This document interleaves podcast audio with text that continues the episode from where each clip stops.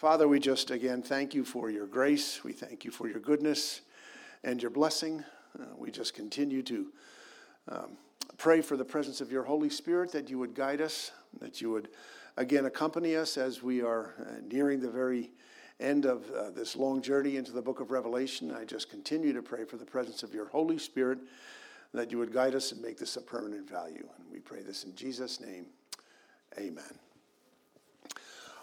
well, the last time out, that was two weeks ago, we, we spoke about this idea of living inside a parenthesis uh, between two different cosmic events. The very first event was creation, the creation of life itself, that's recorded in Genesis. And this last event is what we're looking at in chapter 21. That's the new creation as recorded in Revelation. And I pointed out that between both of those events in this parenthesis that has lasted tens of thousands of years, um, that there's an ongoing war. And the ongoing war is between the kingdom of light and the kingdom of darkness. And like I said last time, it's really a, a, a war that is, consists of two competing visions of what reality actually is. One kingdom represents truth and life and beauty, and the other kingdom represents lies and death and every kind of profound ugliness imaginable. And we saw last time that the, the kingdom of light was going to be radically different from anything we could ever think of or imagine. And that includes leaving some things behind, some things that we are all very familiar with. Last time out, I had mentioned the fact that God says the sea is going to no longer be. And for some people, that's going to be a, a big disappointment. But you know, if you find that disappointing, you have to be prepared for some even bigger changes that are coming in this new kingdom. God says, for instance, that the sun and the moon, they're going to be gone as well. And verse 23 says, And the city has no need of sun or moon to shine on it, for the glory of God gives it light, and its lamp is the Lamb. By its light will the nations walk, and the kings of the earth will bring their glory into it. So just get this picture that we're, we're, we're getting of the, the new kingdom, the new heaven, the, the place where we're going to live in eternity. There's going to be no sea, there's going to be no sun, there's going to be no moon. And, and oh, yeah, there's going to be no marriage as well. Probably one of the most shocking changes that's going to take place is, is the nature of our personal relationships with one another. And it's not really in the book of Revelation that you find this out. Actually, it's the Lord Jesus himself speaking to us in Matthew 22. this is an incident recorded there. It says, The same day Sadducees came to him who say that there is no resurrection, and they asked him a question, saying, Teacher, Moses said if a man dies having no children, his brother must marry the widow and raise up offspring for his brother. Now there were seven brothers among us. The first married and died, and having no offspring, left his wife to his brother. So too the second and third, down to the seventh. After them all, the woman died. In the resurrection, therefore, of the seven, whose wife will she be? For they all had her. Excuse me. Now, understand, this is not a question that they are asking just for information. This is, this is a hypothetical question designed to make Jesus look like a fool. And to picture the question being asked with people kind of grinning and elbowing each other, figuring, oh, they've really got Jesus now. Well, in verse 29, it says, But Jesus answered them, You are wrong, because you know neither the scriptures nor the power of God. And like I pointed out last week, Jesus can be particularly pointed without sinning because he has no malice. He's just straightforward telling them that not only are they wrong about the scriptures, but they're also dead wrong about the power of God. And then he goes on to reveal how relationships actually are going to unfold in heaven. He says in verse 30 For in the resurrection they neither marry nor are given in marriage, but are like angels in heaven. So Jesus says that men and women are, will be like angels. And so far as we know, angels, at least the non fallen angels, they're not sexual beings. But we are.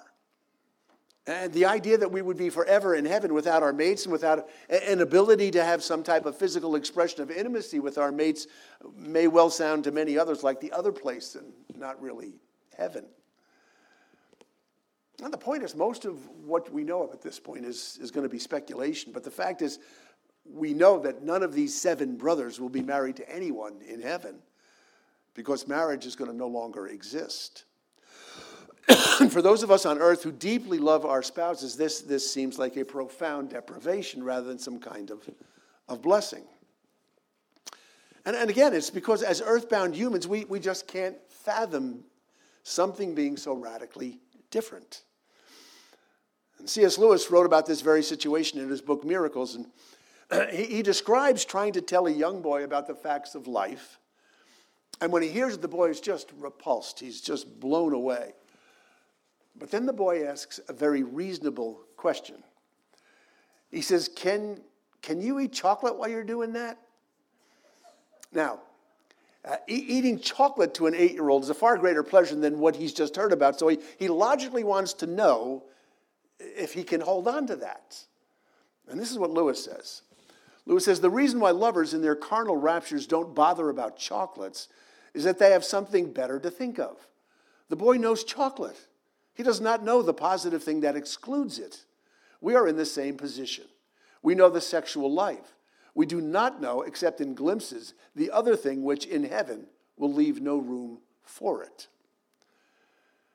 Uh, and again, all of us, Lewis included, are speculating, and all of us, because we're earthbound, we're, we're profoundly ignorant and to be sure, there's others who disagree with Lewis. They're, that they say that human beings are sexual beings, and so they, they wonder how they could possibly be happy in heaven if they no longer have that relationship with their spouse. And maybe God has some kind of way of sexual expression is going to take place in heaven. We don't know.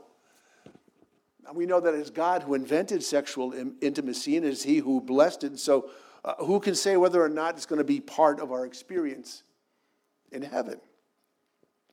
And Daniel Akin answers that question, and he actually answers C.S. Lewis this way in his book. He says this He says, Will there be sex in heaven? That is a most interesting question and has received various answers by theologians. The Roman Catholic philosopher and theologian Peter Kreeft argues that there will be sex in heaven because humans are sexual beings and they will maintain their sexual identity throughout eternity.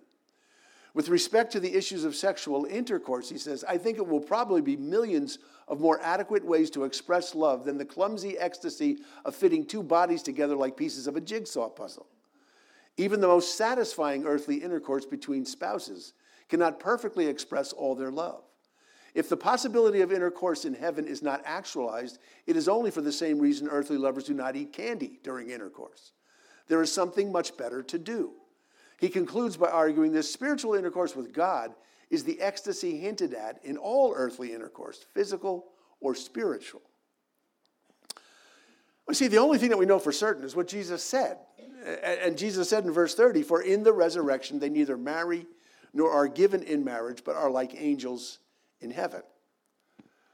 So we'll be like angels, and what we know, what we know about angels, they are asexual beings.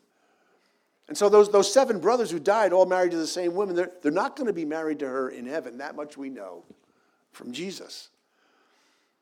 And I wouldn't blame you if your first reaction to this news is, is disappointment. I mean, we're fallen, sinful creatures, and we think and fallen in sinful ways. so much so that the notion of an entirely different heaven with no sea, no moon, no sun, no marriage sounds kind of creepy. And Jesus drops a hint here, but in Revelation 21, we see the unfolding uh, of the church as the culmination of everything that all of the earthly marriages were all pointing towards.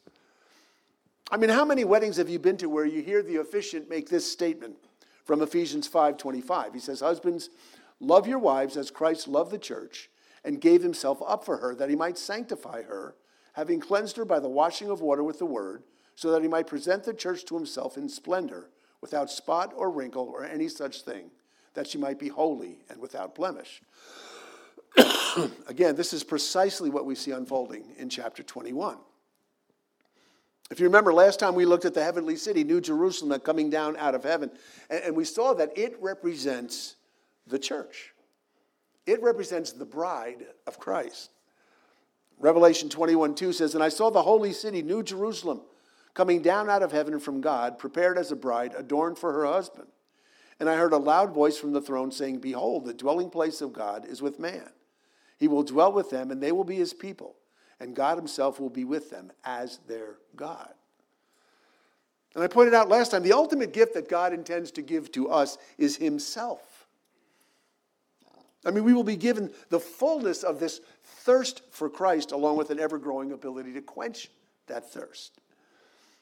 So God tells us that in this new kingdom, there'll be no more death, no more mourning, no more tears, no more crying. But best of all, it's going to be marked by this incredible quenching of an incredible thirst. A thirst that was originally found in Adam and Eve, but crushed out by the fall, and that is this thirst for God. God will dwell with us as his people, no longer as this frightening reminder of his holiness and our sin, but because Christ has paid the penalty in full for our sin, he now dwells with us just as he did once with Adam and Eve before the fall. And so, this new kingdom that we're being welcomed into, that Revelation 21 is describing, it's literally beyond human ability to even comprehend. And again, that verse from 1 Corinthians comes to mind, but as it is written, what no eye has seen, nor ear heard, nor the heart of man imagined, what God has prepared for those who love him. so God, John still has a yet another vision that we're going to see unfolding to him. And it's just what this new kingdom is going to be like. We pick up on this at, at verse 9. John is describing this vision. He says, Then came one of the seven angels who had the seven bowls full of the seven last plagues, and spoke to me, saying, Come. I will show you the bride, the wife of the Lamb. Now, John recognizes this angel because it's the very same one that, he, that came to him to present him a very different vision. This was the same angel who poured out the seven bowls of judgment on the earth. And at, at that point, this angel showed John a very different vision, an incredibly awful vision. One from the kingdom of darkness, a, a vision mocking the very idea of marriage. If you remember back a few chapters, we find John presented with this vision of the whore of Babylon. This is from Revelation 17. It says, Then one of the seven angels, the one that's speaking to him now, then one of the seven angels who had the seven bowls came and said to me, Come, I will show you the judgment of the great prostitute who is seated on many waters, with whom the kings of the earth have committed sexual immorality, and with the wine of whose sexual immorality the dwellers on earth have become drunk. And he carried me away in the spirit into a wilderness and I saw a woman sitting on a scarlet beast that was full of blasphemous names, and it had seven heads and ten horns. The woman was arrayed in purple and scarlet and adorned with gold and jewels and pearls, holding in her hand a golden cup full of abominations and the impurities of her sexual immorality. Well, typical of that kingdom, everything in this vision points to a profoundly ugly and profane mockery of the wedding feast that was taking place, that will be taking place in this new kingdom. This so called bride is a prostitute. And everything lovely about marriage is turned on its head to represent everything grotesque and twisted. But now, now we find the prostitute and all the rest, they've been confined to the lake of fire. And now the very same angel that showed John that twisted and revolting vision is now taking him not back to the wilderness, but to a high mountain so that he can view the real thing. Verse 10 says, And he carried me away in the Spirit to a great high mountain and showed me the holy city Jerusalem coming down out of heaven from God. now, this holy city represents the bride of the Lamb, which we know by now. This, this represents the church. And so, at long last, this, this promise that we've heard over and over again at weddings, it's coming to fruition. Christ is now prepared to with regard to the church, sanctify her, having cleansed her by the washing of water with the word, so that he might present the church to himself in splendor, without spot or wrinkle or any such thing, that she might be holy and without blemish. And so, what then follows is, is a description of the bride of the Lamb as a city. This is what the angel is showing John. This is what John is describing. And he describes it as, quote, having the glory of God its radiance like a most rare jewel, like a jasper, clear as crystal. It had a great high wall with 12 gates, and at the gates, 12 angels. And on the gates, the names of the 12 tribes of the sons of Israel were inscribed. On the east, three gates, on the north, three gates, on the south, three gates, and on the west, three gates. And the wall of the city had 12 foundations, and on them were the 12 names of the 12 apostles of the Lamb.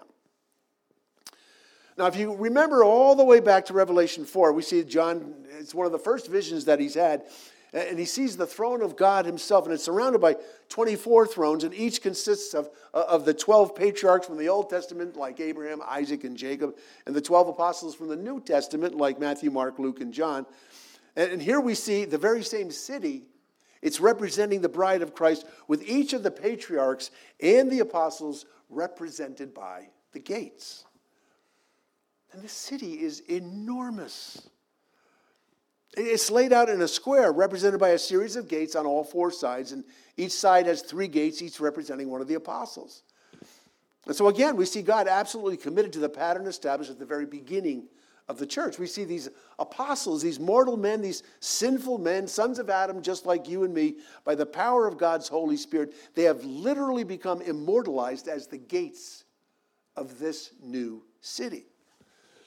Verse 15 says, And the one who spoke with me had a measuring rod of gold to measure the city and its gates and walls. The city lies four square, its length the same as its width. And he measured the city with his rod, 12,000 stadia. Its length and width and height are equal.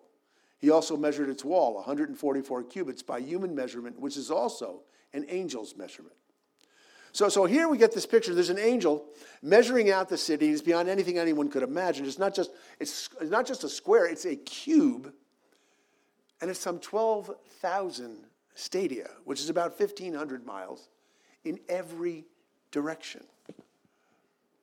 The walls are 72 yards thick. John MacArthur quotes Henry Morris.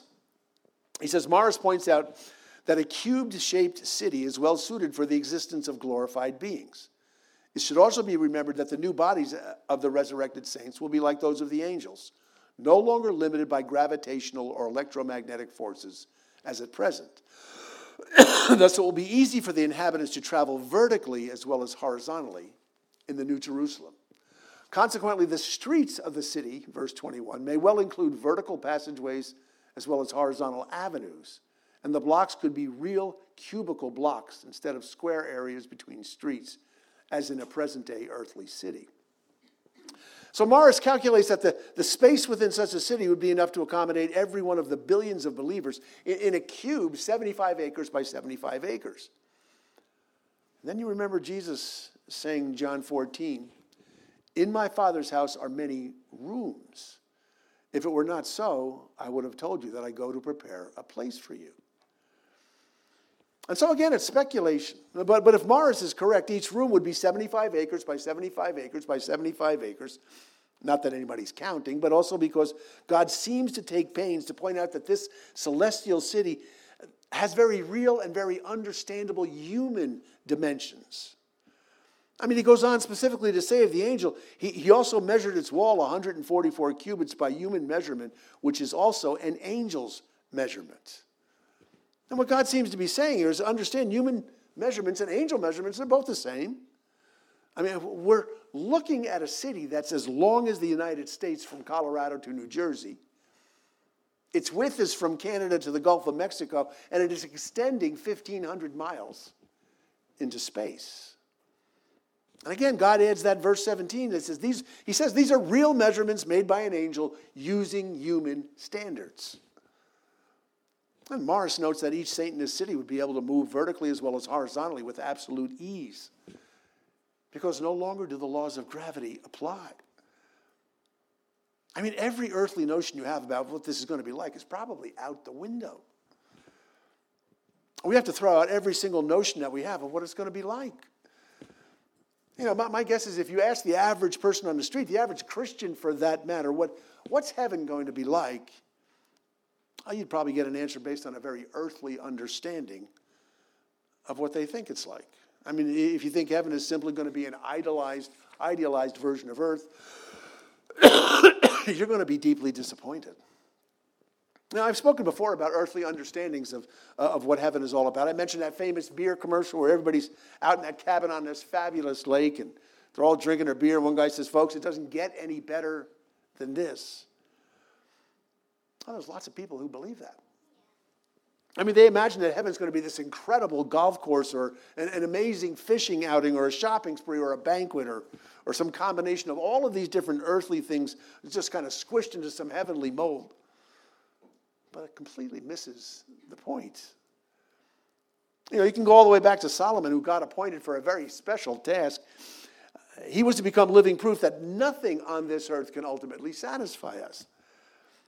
I mean, he's the wisest human who ever lived, and God gave him every possible thing that this earthly existence could experience or provide in terms of wealth, in terms of power, in terms of intellect, in terms of sexuality. If you name anything that ever could be desired by humans, well, Solomon had it, and he had it in spades. And yet it was Solomon who said, Vanity of vanity, says the preacher, vanity of vanities, all is vanity. All things are full of weariness. A man cannot utter it. The eye is not satisfied with seeing, nor the ear filled with hearing. What has been is what will be, and what has been done is what will be done. There's nothing new under the sun. I've often said our present day equivalent of Solomon in this case would be somebody like Tom Brady. I mean, this five time winner of the Super Bowl, multi-millionaire, Hollywood good looks. I've mentioned this before, but I was so struck with what he said. He was after he had won his third Super Bowl, he was on a 60-minute um, interview, and they asked his his reaction to winning, and he said, "There's got to be more than this." He said, "This can't be what it's all cracked up to be. I mean, I've done it. I've done it. I'm 27. What else is there for me?" And when the interviewer asked him, what, what is the answer? He simply said, I wish I knew. I wish I knew. That what Solomon knew. And at the end of his life, he said, The end of the matter, all has been heard. Fear God and keep his commandments, for this is the whole duty of man. Now, in, in one sense, Solomon is just, he's like us. I mean, he's tasted everything this earth could offer, he's found it wanting. And the fact is, if heaven was nothing but an idealized earth that lasted for eternity, it would come up wanting as well. Excuse me. I personally look forward, actually, to a, to, to a heaven that's going to be unlike anything that you and I could ever imagine. Because I think everything that we do imagine is going to be wildly off. I mean, how about a place where gravity in only three dimensions no longer apply? Now, Darrell Johnson tries to imagine how the new physics would encompass, encompass 11 dimensions instead of the three we know of as length, width, and depth, and how that could apply to this city. this is what he says.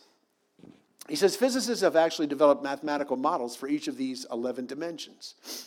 Imagine a point, then imagine a point dragged into a line, then imagine the line dragged into a square, then imagine the square dragged into a cube, then imagine the cube somehow shot through with time, and then try to imagine the cube and time dragged into yet another dimension, and another, and another, and so on, up to 11 dimensions. Is this why Scripture, long before modern physics, speaks of, quote, the heavens, plural, leading up to a heaven of heavens? The Apostle Paul speaks of having been caught up to third heaven, where he heard inexpressible words which a person is not permitted to speak. Scripture has long understood reality as multi dimensional, each dimension grander and more awesome than the one before it. now, just I want you to picture John, and he's been given a vision of this city. And again, this is over 2,000 years ago. And so he's trying to describe it to the very best of his ability. And this is what he says He says, The wall was built of jasper, while the city was pure gold, like clear glass. The foundations of the wall of the city were adorned with every kind of jewel. The first was jasper, the second sapphire, the third agate, the fourth emerald, the fifth onyx, the sixth carnelian, the seventh chrysolite, the eighth beryl, the ninth topaz, the tenth chrysoprase, excuse me, the eleventh jacinth, the twelfth amethyst, and the twelve gates were twelve pearls, each of the gates made of a single pearl. And the street of the city was pure gold, like transparent glass. Again, you have to jettison everything you can imagine when you're thinking like typical earthlings. I mean, just try to picture the walls of the city. God says they're 72 yards thick, and the gates are made out of one single pearl. I mean, we're used to a pearl being the size of a raisin, maybe a giant pearl being the size of a grape. Again, John MacArthur gives a description of these pearly gates this way. This is what he says.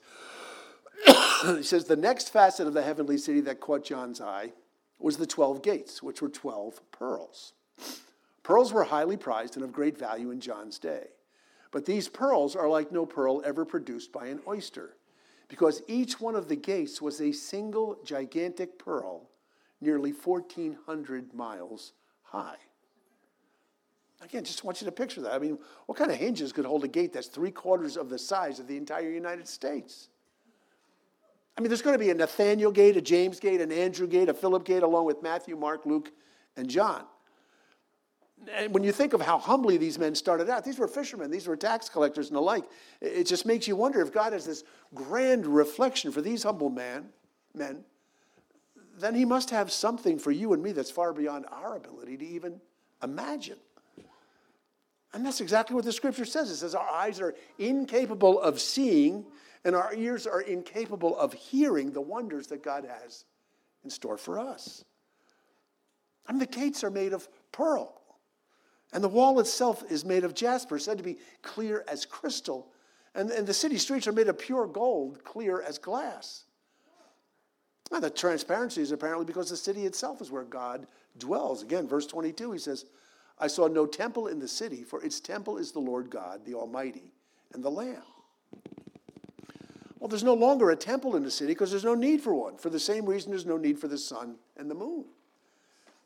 You see, God is pure light. And his presence is all the light anyone is going to need as it flashes through the transparency of the wall and the streets of the city. but again, there's something far greater than simply saying that the city is the Lord God. What's unique about the city is you see, it, it represents a perfect cube. It's 1,500 miles long, it's 1,500 miles wide, and it's 1,500 miles high. There's only one other place where God insisted on perfect cubit dimensions, and that was the Holy of Holies. If you go back to Second Chronicles 3:8, it says, And he made the most holy place, its length corresponding to the breadth of the house was 20 cubits, and its breadth was 20 cubits. He overlaid it with 600 talents of fine gold. And so what he's describing there is 20 cubits long, 20 cubits wide, 20 cubits high, an, another perfect cube. and again, there's a picture that he's painting here this gigantic city representing the bride of Christ, his church. That city is the living embodiment of the dwelling place of God. His people now live in a city that represents God himself. His people now live in God. This is how Darrell Johnson puts it. He says, What does this mean?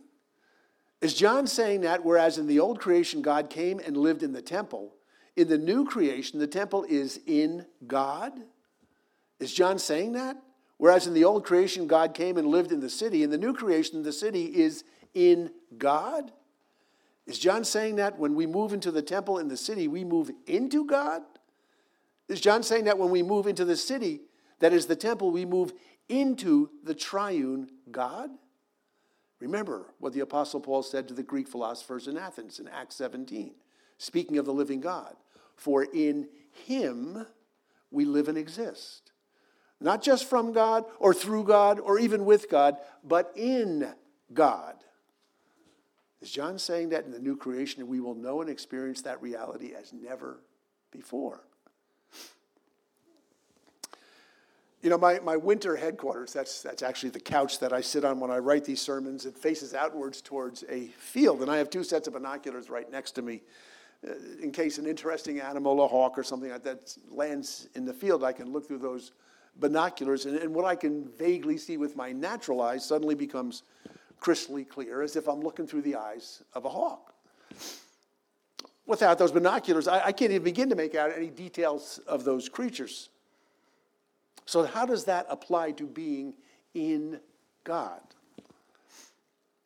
What does it mean to be in God? Well, listen to what Peter says in 2 Peter 1 3.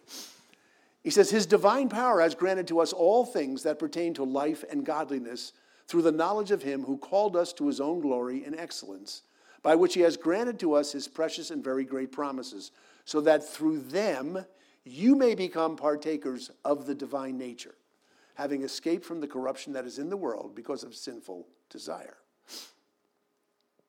What Paul is, what Peter is telling us is that God's power has granted us the ability to become partakers of the divine nature.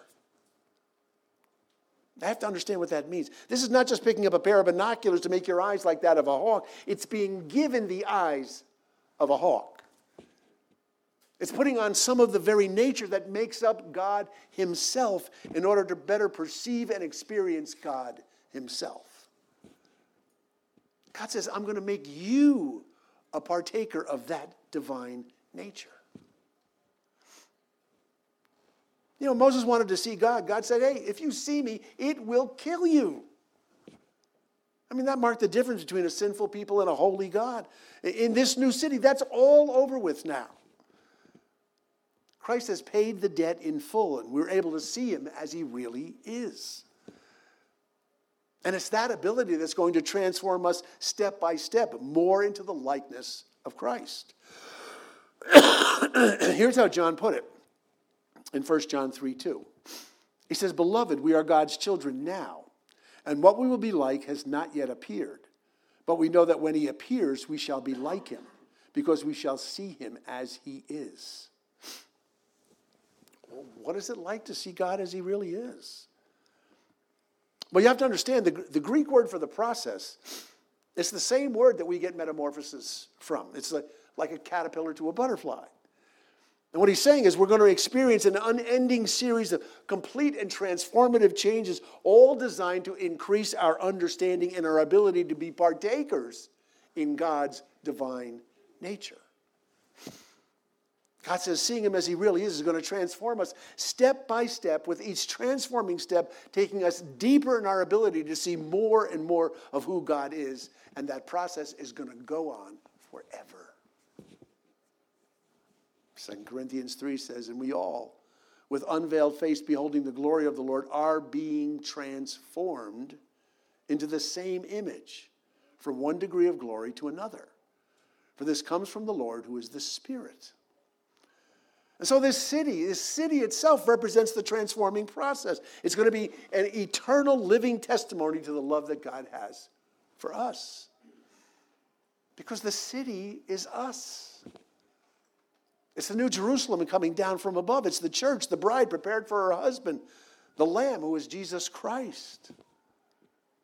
And the city is also a temple, which is no longer a temple because God no longer dwells in this confined space of the Ark of the Covenant or the Holy of Holies or the temple itself. He's now everywhere in this city, in the people who make up the city. They are in Him, He is in them because we are now active partakers in his divine nature. And I submit to you, it'll be far easier to picture a 1,400 mile high pearly gate than to actually come to grips with the, the wonder and the glory and, and the beauty that's going to be ours to possess forever as citizens of this new city. Verse 23 says, And the city has no need of sun or moon to shine on it for the glory of God gives it light, and its lamp is the Lamb. By its light will the nations walk, and the kings of the earth will bring their glory into it. And its gates will never be shut by day, and there will be no night there. They will bring it into they will bring into it the glory and the honor of the nations, but nothing unclean will ever enter it, nor anyone who does what is detestable or false, but only those who are written in the Lamb's book of life. so it brings up one particular question, and that question is how preoccupied should we be with this, with this new heaven?